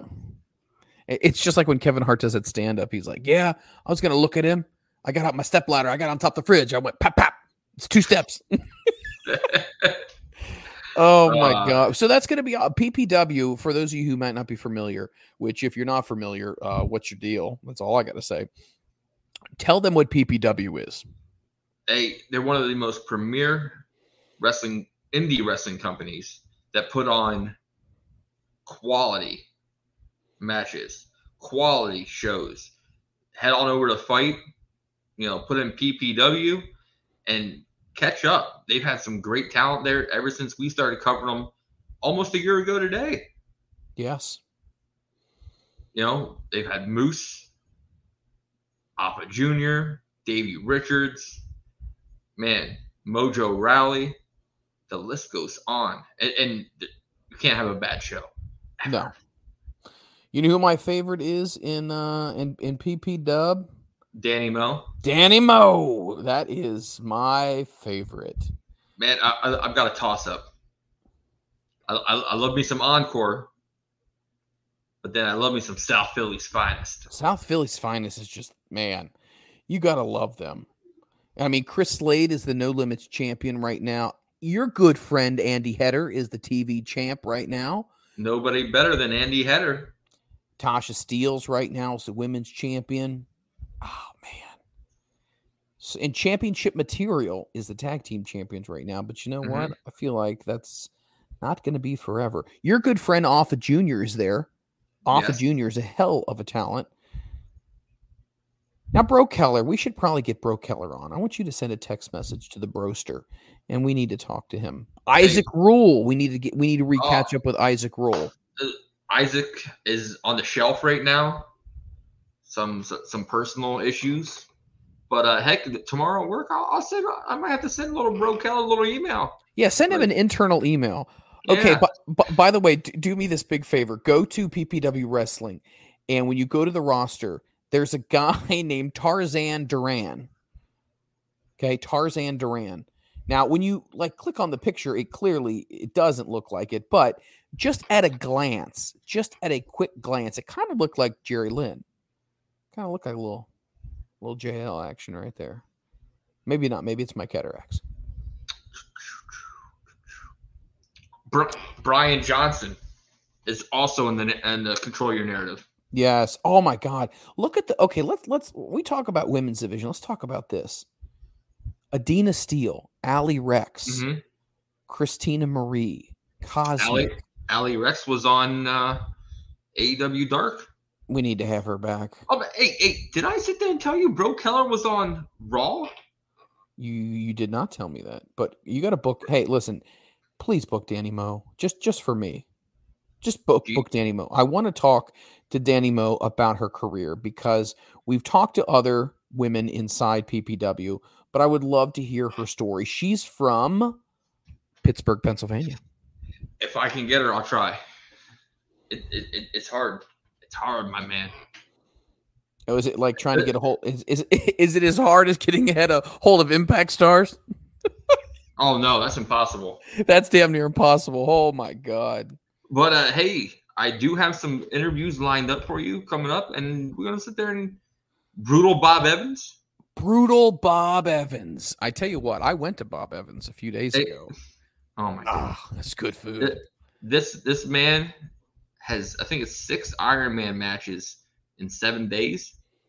He has scheduled it's- Six it's- Iron Man matches in seven days. Yes. Wow, Uh, the Broken Brawler, Casey Blackrose. Nice. Uh, and King Tech Wow. out of Jo- out of Jersey. I like it. Out of Jersey. Hopefully, he's a Jets fan, right? Oh man, we don't want to talk about your Jets. We got a lot going on right now. We're gonna we're Well, gonna, uh, how- we're gonna win how- the division. How's your starting quarterback? He's fine. He's uh he's he's He- dropping he- he's dropping bombs and banging moms. That's what we uh we called Zach Wilson right there, right? Huh? Right? We hey, he's got a little got a little knee injury right now just because he was uh training a little hard. It wasn't because of a non-contact injury, right? oh man, one of those moms couldn't get him out of the high chair quick enough. Man, I tell you what, like the Rock would say, down, down, down, buddy. Oh, telling you what. Oh man, man. Speaking of the Rock, did you sit there and see who they're pushing for next season in Young Rock to be Uh, a young version of Hulk Hogan? I did. It is a guy that Your gosh, man. Alex Hammerstone. I'm telling you, uh, right now. Here's what I would say. Here's what I would say. Trust me. If if AEW could get Alex Hammerstone, I'd be willing. I'd be willing to cut ties with a few people. If it meant Alex Hammerstone meant you had to get rid of five people from AEW. Five people from the men's roster. Who could you Okay, get? what five people are you getting rid of? Do you me tell you who I'm getting rid of? Um, and, and once again, I don't mean any harm to anyone by any of this, but I would I would definitely get rid of the factory. That is Wait, wait, wait. The whole factory. Gone. Gone. Matt Hardy, Yes, absolutely. Christian Cage, Absolutely. Kenny Omega. Here it is. Are you willing to give? Are you willing to give up Kenny Omega No. now No. for for okay for ten years of Alex Hammerstone? Here, here. Let me no. record this. No. Let me record this and send it to him. It's fine. I I'm, might re- I'm really I, I can I can do without Anthony Ogogo. I could do without Brandon Cutler. I could do without Brock Anderson. Um, I could do But- without but but you're, but you're you're releasing all, all the the mid or mid to low talent. Okay, I'd Like- get rid of Danielson. I'd get rid of Dante Martin, um, Darius Martin, Da- okay, Bob okay, Martin. Okay, here we go. Would you get rid of Daniel Garcia to bring in Alex Hammerstone? Oh, here we go. Here we go. The tough Oh, now you're getting really difficult on me. Daniel Garcia. yes. I'd I'd make the deal. I'd make the deal. I wouldn't. It's Uh, Alex Hammerstone. Are you no, no. are you I'm, are you I'm- aware of who he is? I'm giving up Powerhouse Hobbs and Wardlow, and have Alex Hammerstone Wait a minute. replace them Time out. both. Time out. Time out. This hold on. Put the cold medicine down. Okay. I don't know what you're doing over there in, in Pennsylvania. All right. You would give up Powerhouse Hobbs and, And Wardlow. First of all, Yes. I could get on board potentially with Powerhouse Hobbs. I could not get on board with Wardlow. Why? I think Wardlow right now is definitely a crowd attraction. People pay money to come see him. He gets people through the turnstile. Okay. If- you put Alex Hammerstone I told you I'd get rid of Aaron On- Solo. on national television, he will. Who's that he has- big furry guy? I'd get rid of him too. He will put more asses in seats than Wardlow. That's such a bold statement. And that's something you would do. See, this is what you do. You and I are both Alex Hammerstone marks, right? Let's just be honest. But now what you do is you say, "Oh, how much you willing to give up?" I'm willing to give up a lot. I'm not giving up Kenny Omega. First of all, I- seriously. I'm not get. I'm not giving up Jade. Oh my god. her. I no, no. See, this is where it gets ridiculous. This is where it gets ridiculous. Right now, if a deal could be done between MLW and AEW in a trade, and they said Alex Hammerstone for Jade for Jade Cargill, you can pull the trigger. You are saying what? no. I, I need to send you to rehab with Jeff Hardy. No. This no. is ridiculous. Do you No. understand? okay. If but if you're giving up Jade, okay, how Yeah. many? Who else are you gonna have to replace her? We already have people to replace Jade. Who? We just talked about the All women's five of 'em? division. Wait, wait, listen, no, and we're probably going to be adding on to the women's division, which is good. Let, let, us go though. Okay, you get rid of Jade. All right. So who do you bump up into? Who do you who do you push further after you get rid of Jadester? Right. Well, that leaves room for a Jamie Hayter to to rise up.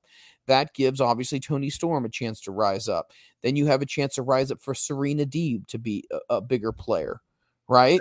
That's three so far. I said five. Okay. Um Kris Statlander returning. That's ten months down the road. We're doing the deal today. Okay. Um Half Madison the Rain. half the woman ro- roster is hurt. Hold hold on. Right now, Abaddon, no one's interested. Anna Jay is healthy. I don't know who AQA is. Not really familiar with her. Aqua. That's isn't that I, like isn't that like toothpaste? I have no idea. Athena, is she hurt or is she healthy? She's hurt, but she will be after she faces Jade. You are God, you are such a homer. It's so bad. It's like everything. Britt Baker's fine. The bunny, whatever. Emi Sakura, whatever. Hikaru Shida, I think she should be fine, right? Mm-hmm. Okay, so she's fine. Jade's fine. Jamie's fine. Uh, don't worry about Leva Bates. Uh, Leyla Hirsch is fine. Madison Rayne's fine. No, no, Mercedes no. Martinez Leyla's hurt with a knee injury. still. She's still rehabbing that. Yeah, she's Okay. milking. She's milking that. Stop it. Stop. She she doesn't want she doesn't want to come back and face Jade. Oh God, I literally, I think I'm going to throw up. Um, I'd even say Penelope Ford. I would say Ruby Soho, Serena Deeb. Um, I'm not talking about Tay Melo. That sounds like a candy bar.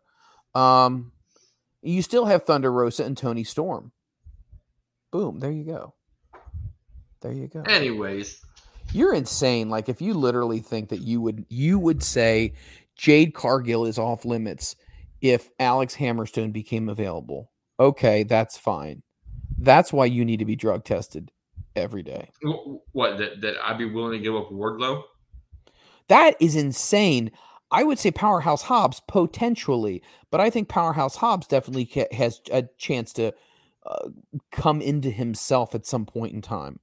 Okay, would you give Ricky Starks up for uh, Hammerstone? Ooh, now you're pulling on my heartstrings. What are we doing, Booker man? I can't. I I have to see every week. I have to see it. Would you be the type of person who would who would trade Hangman Adam Page for Hammerstone? The fact you're even thinking about trading Adam Hangman Page means you need to be No, no, no. breathalyzered and Actually- and actually- piss tested and hair follow. Well, you don't have that, so Actually, I was thinking not We- reasons not reasons why to trade him, but I was thinking of reasons why to keep him. And that's what was taking me a while. We're not having this conversation right now. You're you're ridiculous. Reasons to keep Adam Hangman Page. God. See, that's where our, our our friendship uh, divides right here. You have your stable of people that you're loyal to, right? I have my stable that I'm loyal to. By the way, uh, you guys do know that AEW is going to be part of Wrestle Kingdom this year. So isn't that's that gonna, night isn't that night three? Uh, I'm not sure exactly. I just know it's going to be part of Wrestle Kingdom, which means my fat ass is going to be staying up redunculously late, probably right that? before I have to leave to go to work. When is that? Uh, it's in January, I believe, Well, why don't we do a live podcast? because it's in the middle of the night. So, you don't think we- we'll be the only ones? Oh no, there'll be wait. more. There'll be other shows. Oh, So oh, let me hey, see. Hey, we we might actually get more than twenty viewers because we'll be the only podcast being live.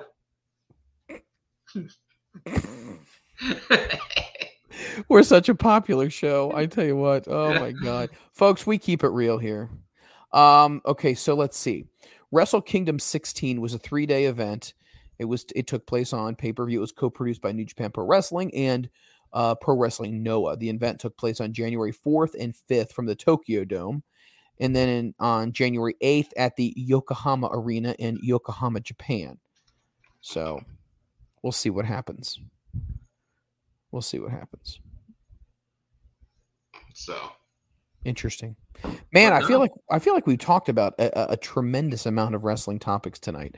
We talked some AEW, talked some WWE. We've talked. there, there's one thing I want to sit there and check with you. We've lost fifty percent of our audience since I got done talking. Continue. Hey, hey, the Forbidden Door. Yep. Now that Triple H is in charge, Mhm. are we truly ever going to see a real Forbidden Door? Or do you know. think, or do you think Triple H is just going to worry about WWE I think he's and, just gonna. and, and not want to give anybody else a platform? I think he's just gonna focus on WWE. I really do. I, I I- feel like I do like the new uh what is it NXT Europe? They're doing it instead of NXT UK.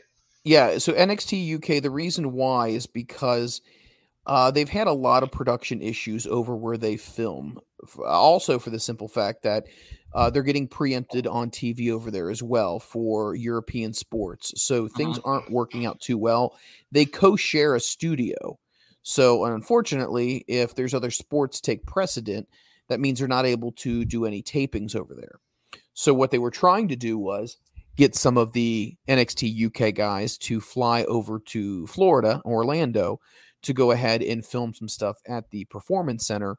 But then it was ultimately decided that after Worlds Collide, which is going to be the last big event, um, there's going to be a sabbatical for NXT uh, over across the pond. And then Shawn Michaels released a statement saying that they're going to do um, NXT Europe, but that won't launch until at some point in 2023. And exactly when or how or what it looks like, uh, they're keeping a, a tight lid on that. Yeah, well, I, I do think if they expand instead of just UK, because there's a lot of great talent throughout all of Europe, and if they can somehow capitalize that and make that popular to like get eyes on that from us, not just over there. Right. I think it's a, another another big market for them. I would agree. I would concur. I think you're right. What happens if they like make NXT Japan or to to? I, I don't think they would. They couldn't. I don't think, I think that's the big reason why WWE is going to the Europe side Okay. be- because I don't think they have the connection because Tony Khan and AEW have that relationship with With New Japan. with New Japan, and I don't think that they would. Encroach on that. And yes, E- e- even though I, I would love to have one day, you know, to every now and then uh, a legitimate Forbidden Door, you know, like uh, a Kenny Omega Seth Rollins WrestleMania match. Kenny Omega Seth Rollins stare down at a Royal Rumble. You know, I, I, I would I would love to see stuff like that. Anything is possible. Uh, let me also let you know I did watch a GCW event where Jon Moxley took on Effy.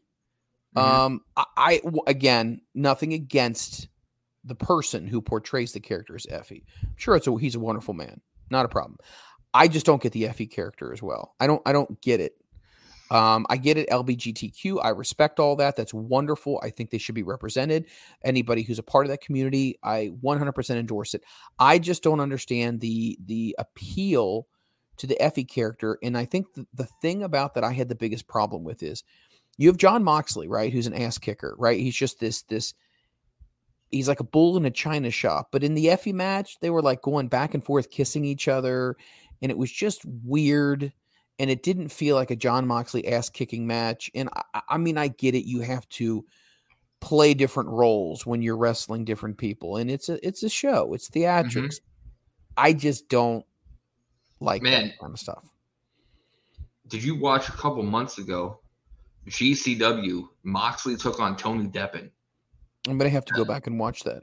You're gonna have to. You you, you want to what the match you just described? Complete opposite.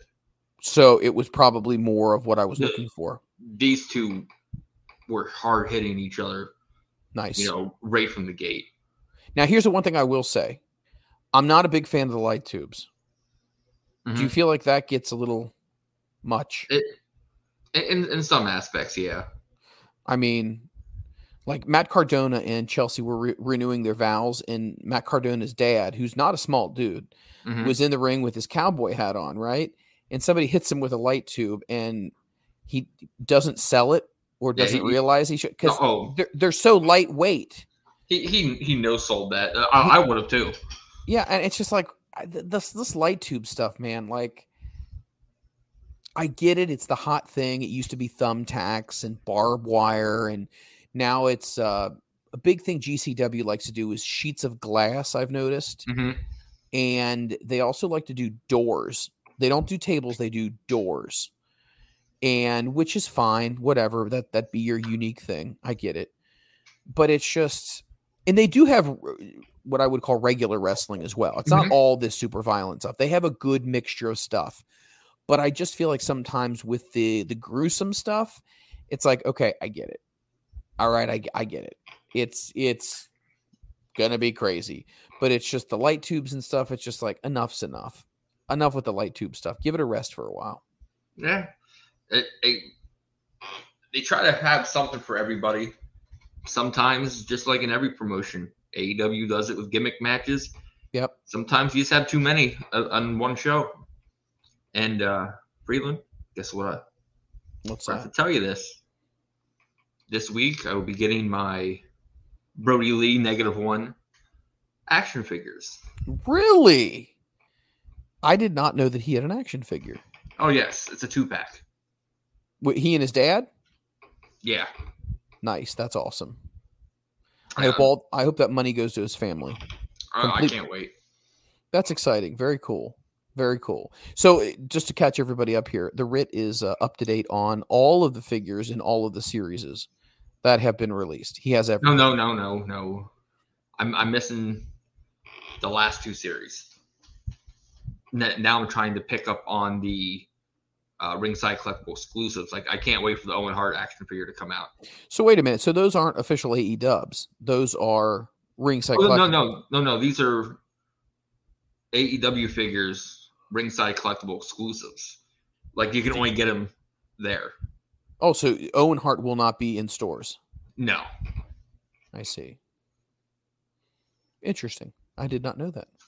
So how many is that that you would need to be 100%? We're not talking two packs cuz you don't have two well, you don't have a lot of two packs.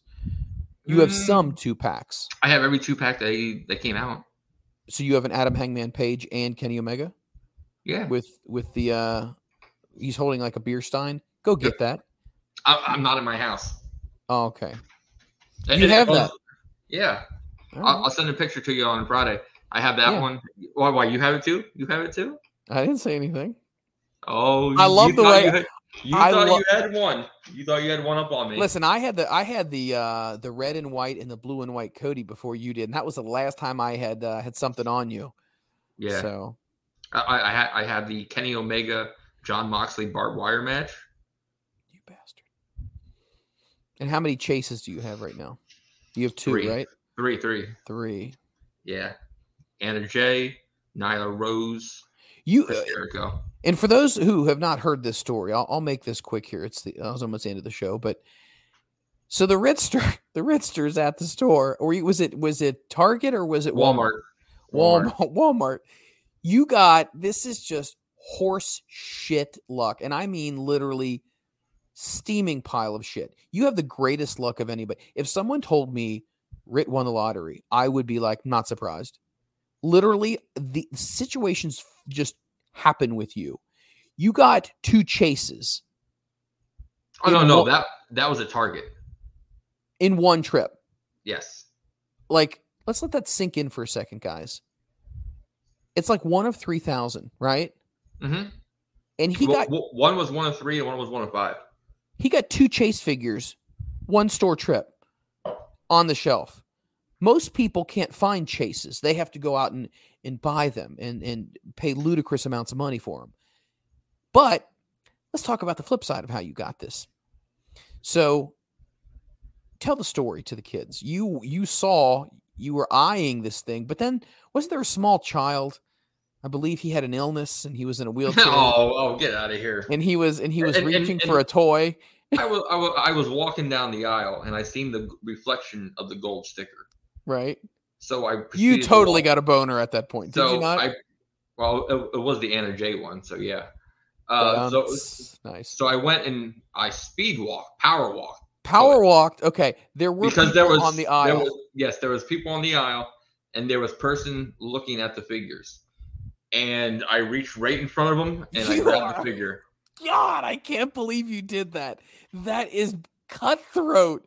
What did they say? Someone had to have said something. They're looking at the figure. They're standing right there in front No, of no, it. no. They were looking at the figures. Oh, They okay. mu- Is this They must have not seen, or they must not have got to that one yet. I ripped that one right off, and then I went and was searching. You know how you shuffle to the side? Oh, you always There- shuffle to the side. They're they're shuffling to the opposite side as I'm pushing them back, shuffling mine. That's a dick move. You oh, I can't believe this. This is terrible. and then and then the last one was Nyla. Rose. The mother Rose. had a sick kid. He was in the he was in a wheelchair. So so not only did I get Nyla Rose and Anna Jay, I put them put them both in my cart. I looked at them and I turned my cart and went around. Yeah. I'm going to end this show with one scenario here. One scenario I'm going to ask the writ. And you have one chance to, to redeem yourself in the world of ethics. Are you ready? Okay. If you saw, if you were going down the toy aisle and you saw that somebody had AEW figs in their cart Oh, Okay. Are we impractical jokers? These people. They're in their cart. They're also shopping and they're looking at other stuff. You don't have a cart clearly because you don't need one. Would you? And I'm not bullshitting here. Would you would you reach in and grab one if you needed it? If they weren't If- looking. If it was the chase, I don't care what it is. It's one you needed. one I needed. If, if it's the only one, probably. You were telling me It- it- folks, that's it. That's it for the show, man. We're done. Poor kid. if it was a chase, if it was a chase figure, a, a chase Jade Cargill.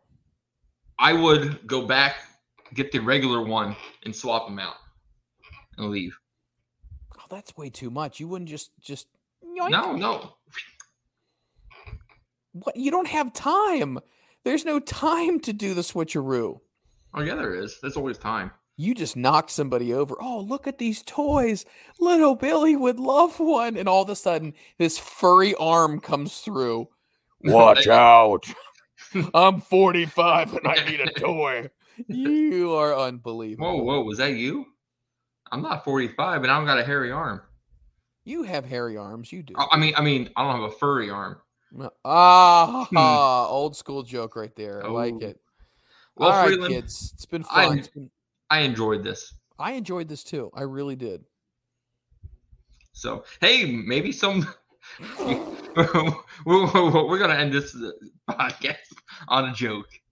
Hey, guys, maybe maybe sometime we will. uh We're we're bring, we're bring the panel back. but as of right now, what kind of transition was that? he is Mike Freeland. I. I am the Rit, and your thanks for tuning in to Front Row Material.